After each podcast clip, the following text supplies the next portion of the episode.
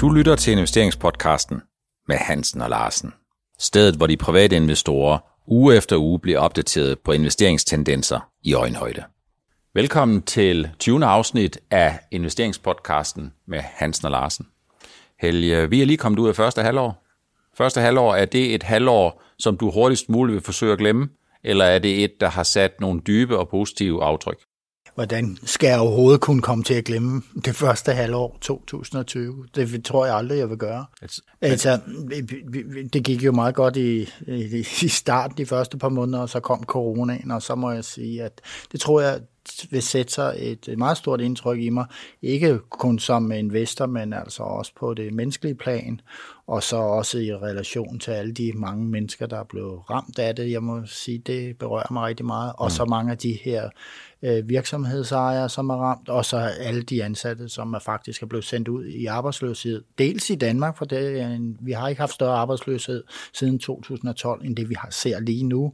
Men eksporterhvervene ligger stadigvæk øh, sikkert underdrejet, fordi de, deres mar- markeder ikke har den store vækst. Tværtimod, så er de gået i recession, og øh, ja, det, blev, det er en svær tid i, mm. at komme sig oven på, på den, det her store chok, vi har fået, som slet ikke er slut endnu.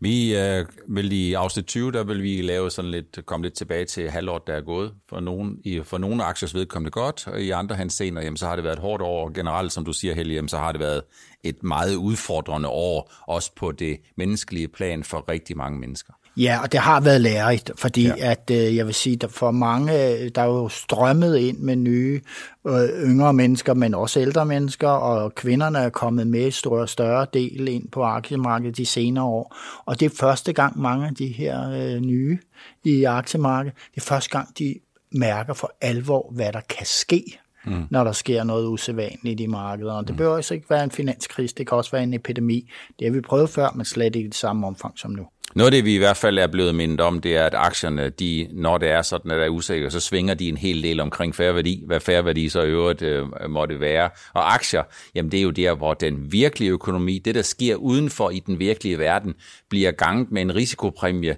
som får aktiernes værdi til at svinge 3-4 gange mere end den virkelige økonomi, som jo til overflod er svinget rigtig meget, og alt for meget faktisk. Ja, man snak, taler jo om, at man, øh, markedet altid overreagerer mm. den ene eller den anden vej, og ja. det gør man jo også på enkelte aktier. Man ser dårlige nyheder, så reagerer den øh, for meget øh, den ene vej, men altså også den anden vej. Vi ser, Held, der er to ting, som jeg, som jeg godt kunne tænke mig at spørge dig om her, inden vi sådan for alvor kommer ind på de børsnoterede selskaber. Vi ser øh, to faktorer, som jeg synes er relevante at diskutere. Den første, det er, der er lidt nogle selskaber nu, nogle virksomheder nu, som går ud og siger, at nu laver vi faktisk nogle sikkerhedsmæssige afskedelser. Og det gør vi, fordi vi går ud af den her støtteordning, hvor vi har fået noget hjælp øh, til at kunne opretholde nogle arbejdspladser i en overgangsfase, indtil vi ved, hvordan tiden efter covid-19 kommer til at se ud de går af den her hjælpepakke. Til gengæld så afskeder de nogle mennesker, simpelthen fordi de siger, at i tiden efter covid-19, der vil der i det mindste en overgangsfase, jamen der vil der være en situation, hvor vi får mindre efterspørgsel. Er det, er det, den der, er det, her, det her varsel om den her anden runde effekt, ikke kun for aktiemarkedet, men for økonomien, som vi jo egentlig har snakket meget om, og som vi måske desværre sidder og venter på og frygter lidt? Jamen det er helt klart, fordi at øh, jeg tror, der, altså det vi ser nu, hvor der kommer oplukninger flere og flere steder, fordi, og det man kan jo i hvert fald sige, at i USA er der sket oplukninger af økonomiske grunde mange steder, og politisk har der været pres for, at man skulle åbne, fordi det var da helt forfærdeligt med de mange arbejdsløse, man fik mm. og sådan her. Ja. Øh, så, men, men virksomhederne, jeg tror, de trimmer til de trimmer sig til fremtiden. Altså det er forstået på den måde, det de ser på deres omkostninger, og især lønomkostningerne er tunge. Øhm, jeg sidder også selv og gør de samme overvejelser, de virksomheder, jeg er knyttet til, eller som jeg er rådgiver for. Hvad skal vi, hvad, hvad nu, hvis der kommer en kraftig anden bølge her til efteråret? Hvordan er vi klar til den? Så øh, jeg tror, at det, det betyder, at virksomhederne bliver mere effektive, øh, mindre omkostningstunge, øh, hurtigere reagerende. Der er en masse positive ting for virksomhedsdriften i det her trods alt. Mm. Øh, og at man ser netop, at efter kriser kommer mange virksomheder skærpet ud og ja. kampklar ud ja. på en helt anden måde. Og det vil vi nok få en fornemmelse af, når vi anden kvartalsregnskaberne begynder at vælte ind, hvor der sikkert kommer nogle kommentarer omkring det her at man trimmer, for, fordi der er lavere efterspørgsel, men også fordi man vil have en maskineri, der ikke er så følsomt. Men hvis man skal kigge på det der set ud fra et, et øh, investeringsmæssigt synspunkt, Helge, så kommer det der vel først til for alvor at få den rigtig positive effekt, når det er sådan, at kombinationen af en trimning, som betyder lavere omkostninger, ja. så bliver modsvaret på et eller andet tidspunkt en frem til i. en stigning i, i aktiviteten, fordi stigende aktivitet, som man, kan honor, som man kan klare med et lavere ressourceforbrug, det får jo profitabiliteten til at gå op. Ja, og ja, men jeg tror også, at der er nogle af os, der sidder og holder øje med, hvor dygtige de her virksomheder har. Har de gjort, har det været business as usual, efter øh, der er lukket op, eller at bliver de ved med at trimme sig til øh, at gøre organisationen bedre og smallere? Øh, fordi de tænker ret tid i omhu, og de tænker, at de vil være vinderne mm. på den anden side. Mm. Når vi, jeg hører tit uh, argumentet om, øh, hvor man deles op i to lejre, nemlig de ene, der siger, at man skal passe på de offentlige finanser, man skal passe på økonomien, man skal passe på, at man forbeholder sig retten til at bruge et finansielt råderum på et, til, på et senere tidspunkt, og så give gas i økonomien for investeringerne for at holde økonomien oven vand. Det er den ene, det er den ene skole, og den anden skole, det er, at man ligesom siger, jamen det er nu, man for alvor skal træde på speederen. Man skal sørge for at holde dansk økonomi oprejst øh, og øh, holde den til at hele tiden at gå mere end bare i tomgang. For mig at se, så er en af udfordringerne, det er, når vi har dansk økonomi, øh, som på den ene side er begunstiget af, at vi har noget, der hedder Genmap, Novo, Coloplast og alle de andre, som i medgang og modgang jo sælger nogle produkter, som er livsnødvendige og livsvigtige og ikke særlig konjunkturfølsomme. Det er den ene ting, og det er den gode ting. Men samtidig så kan man sige, at hvis man forsøger at holde dansk økonomi i gang og investere sig ud af en krise, så kræver det jo, at nogle af de selskaber, som er mere konjunkturfølsomme, hvor afsætning af varerne globalt set hænger mere sammen med, om væksten i USA og i Spanien og Italien og i Frankrig og i Tyskland og i Storbritannien og i Asien øh, holdes oppe, jamen der kan vi ikke nødvendigvis investere os ud af krisen, for det afhænger af, hvordan efterspørgselssituationen den ser ud på vores vækstmarked, eller sagt på en anden måde. Jeg er måske en lille smule nervøs for, at noget af den her debat, den drukner i, at, at man forsøger at varme himmelrummet op med nogle brødrester, som vi sætter til stikkontakt i Danmark. Jamen jeg er fuldstændig enig, fordi hele det der, øh, hvad sker der med alle de vores store eksportvirksomheder? Det er eksporten, vi lever af, de mm. indtægter, vi får fra salget til udlandet. Og så kan vi jo godt sætte op i de indlandske investeringer, og det er selvfølgelig der er et område, som måske turistområder og alle mulige andre, hvor man kan sige, jamen, der må, man, man må kunne Ja, det er jo det, der er så forkert, hvis politikerne skal sidde og planlægge, hvilken virksomheder de skal ja. give pengene. Ikke? Øh, men det er problematisk det der med, hvor at eksporten er, bliver så hårdt og voldsomt ramt. Og der nytter jo ikke noget at give virksomhederne penge, fordi det eneste, de savner, det er jo efterspørgsel. Mm. Hvis vi sådan skal gøre halvårsstatus og starte ikke på de enkelte danske aktier eller de største danske aktier, men skal lidt op i et globalt perspektiv, så er første halvår, jamen øh, Nasdaq Composite øh, 10% op. Øh, på et tidspunkt, der var Nasdaq Composite, gik den fra 8.900 øh, ned i 6.000, tror jeg, så lavede den en 50% rebound og kørte op af igen. Øh, hvis man kigger på Teslas aktiekurs, så er det svært at se, at der sådan for alvor har været en kæmpe stor krise, new all-time high. Øh, på anden pladsen af de her aktieindeks, der har vi det danske indeks, som er steget en 6-7%, klarer sig helt fantastisk. Øh, og ellers, jamen, så har vi sådan i størrelsesorden kursnedgange på et sted mellem 5 til 15-17 procent, alt afhængig af, om vi kigger på det svenske OMXS30, eller kigger på CAC 40, eller vi kigger på DAX 30 i Tyskland. Så overordnet set, jamen der, kan man jo, der kunne man jo, hvis man bare kigger på de der tal, der kunne man få indtrykket af, at ja, det har været et, et halvår med lidt plus og lidt minuser, men så, så vanvittigt har det ikke været. Og det snyder jo fuldstændig vildt. Fuldstændig, det snyder jo, fordi hvad, lad, hvis vi tager danske først, jamen der er jo nogle lokomotiver der, vi, som du allerede har nævnt, øh, som har sørget for, at vi har fået en fremgang i vores indeks. Og hvad er det, der sker på Nasdaq? Mm. Øh, hvis du nu fjerner de der lokomotiver, der er ja. derovre, som har drevet den her vilde vækst, ikke? Mm. Øh, de her tech-virksomheder, ikke? først og fremmest, jamen så er det, hvordan går det så med resten? Hvis du mm. nu dem ud, det har du vist haft et regnstykke ja, på det, en. Ja. ja.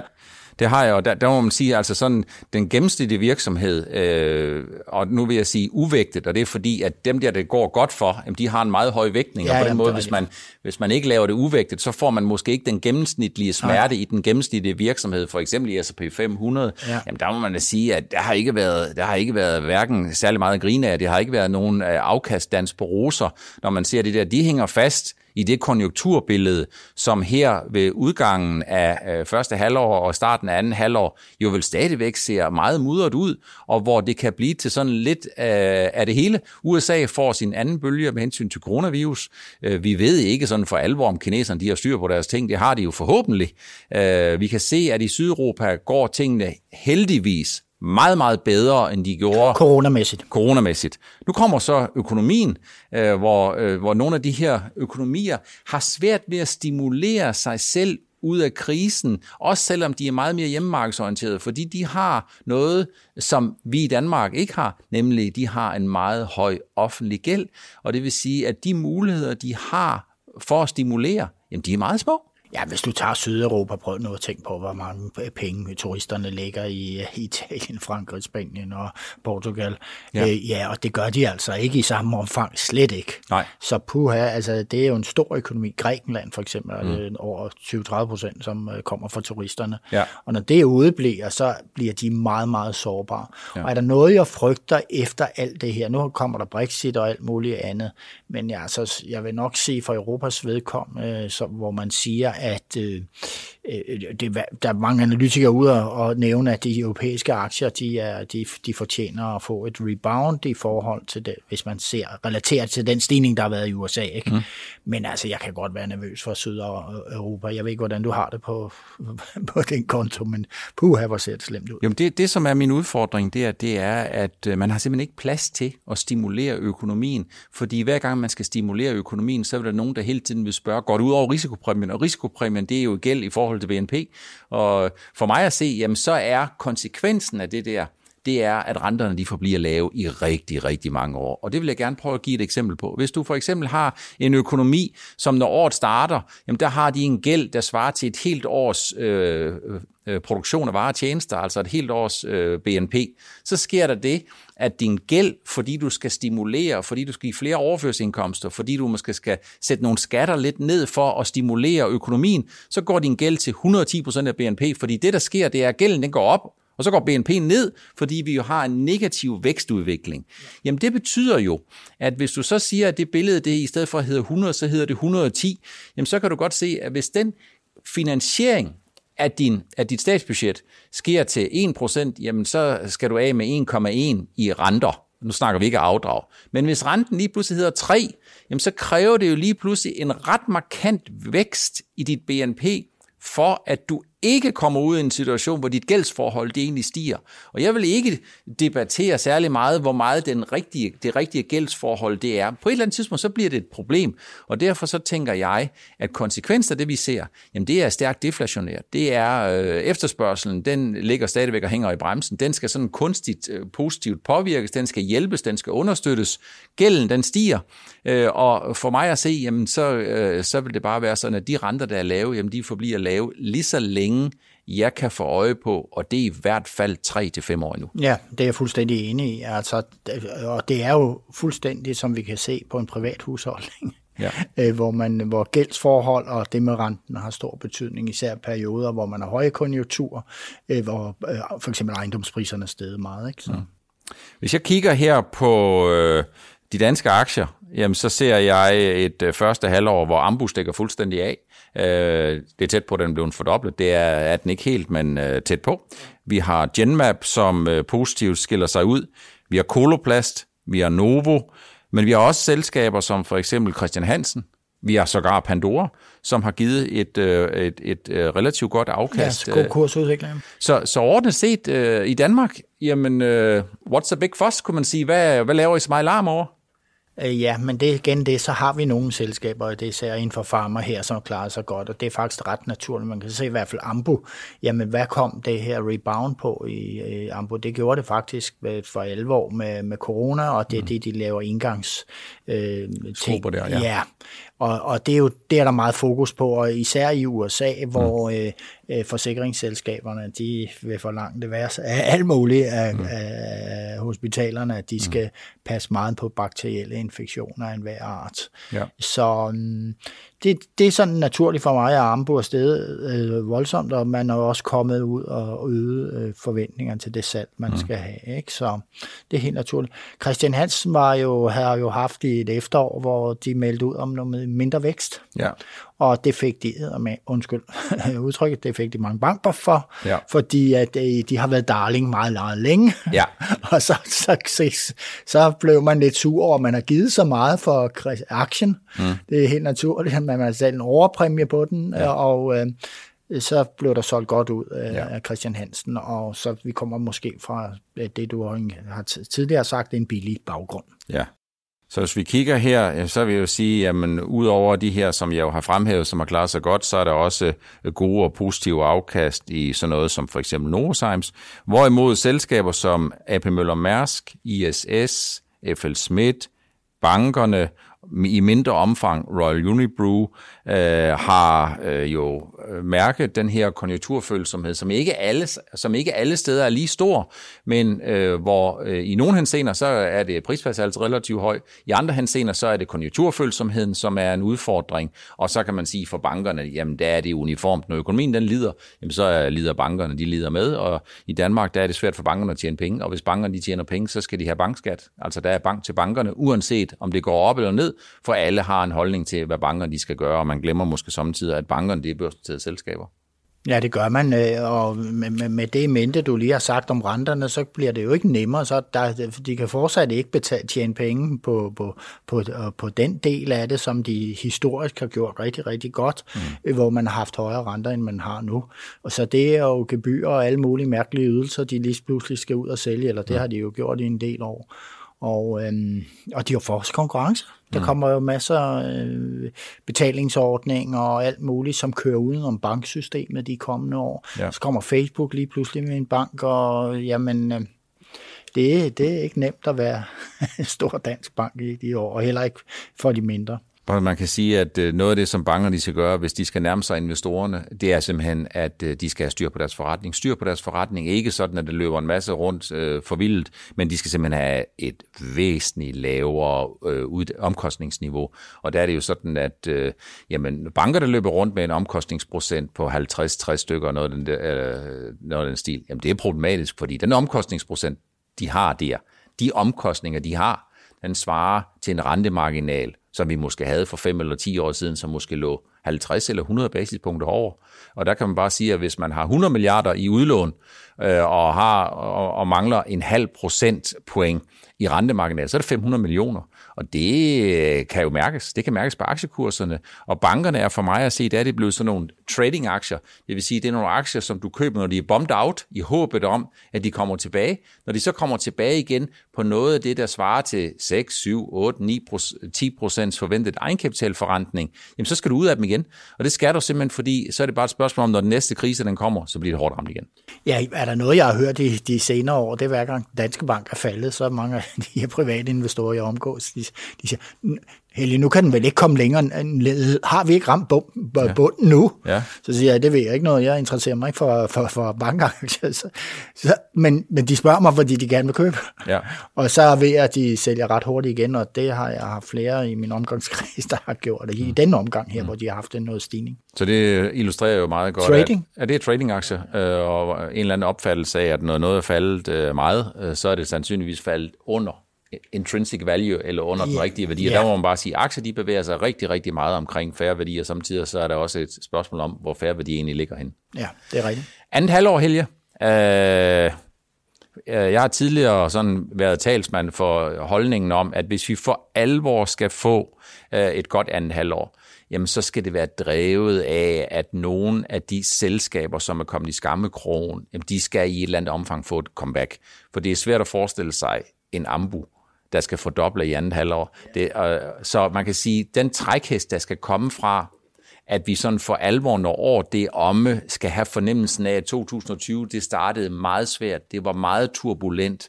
Det bød på mange udfordringer, men det endte faktisk rigtig godt, og en global investor har fået 10-12 procent i afkast. Det kommer vi ikke til at se, med mindre vi kommer til at se, at økonomien, økonomierne kommer væsentligt tættere på en V-vending, som jo i dag er lidt svært at få øje på. Ja, og du nævner dem, der er i skammekrogen, de skal, det er dem, der skal øh, køre stigningen op i mm. anden halvleg.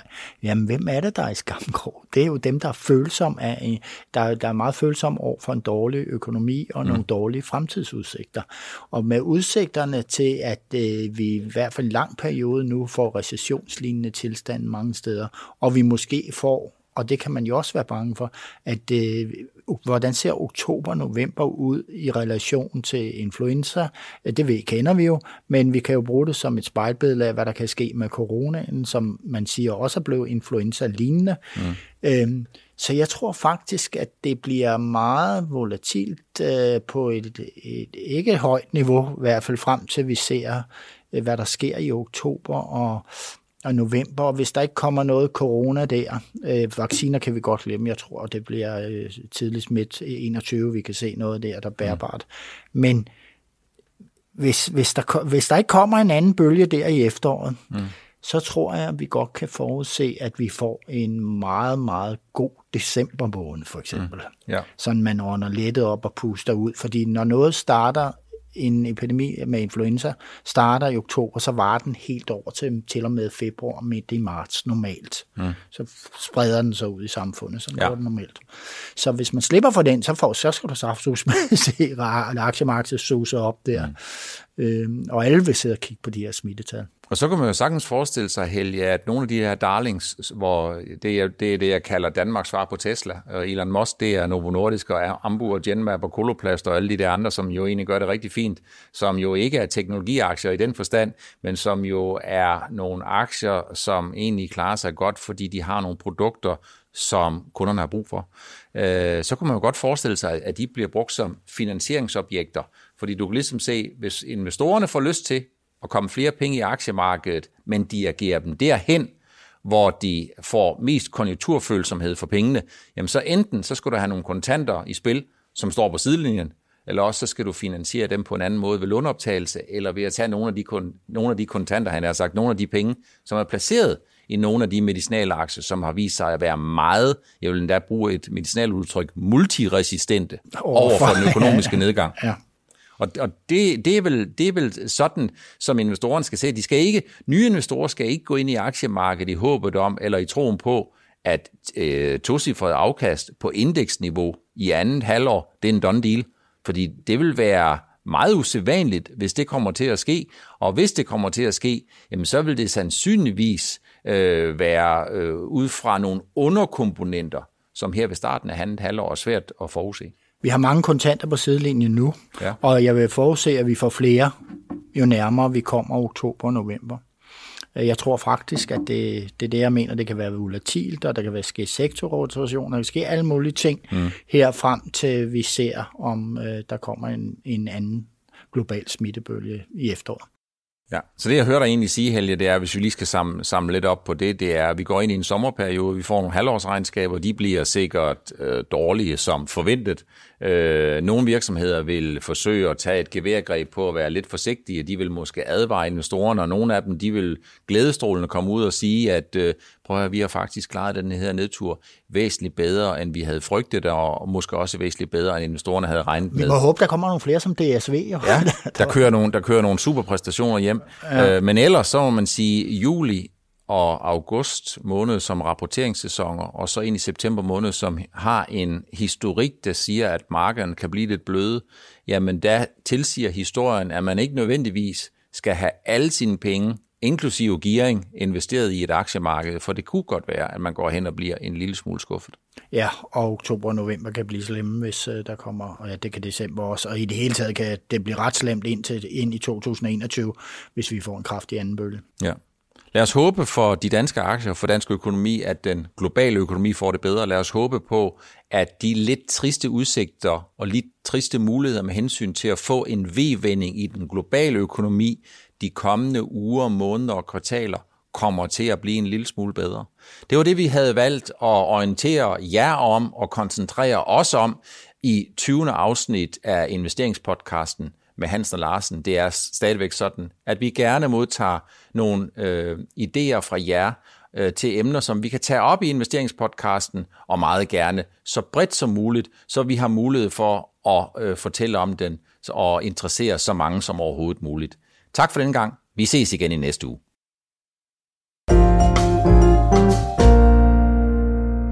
Du lyttede til investeringspodcasten med Hansen og Larsen. Vi ses igen i næste uge.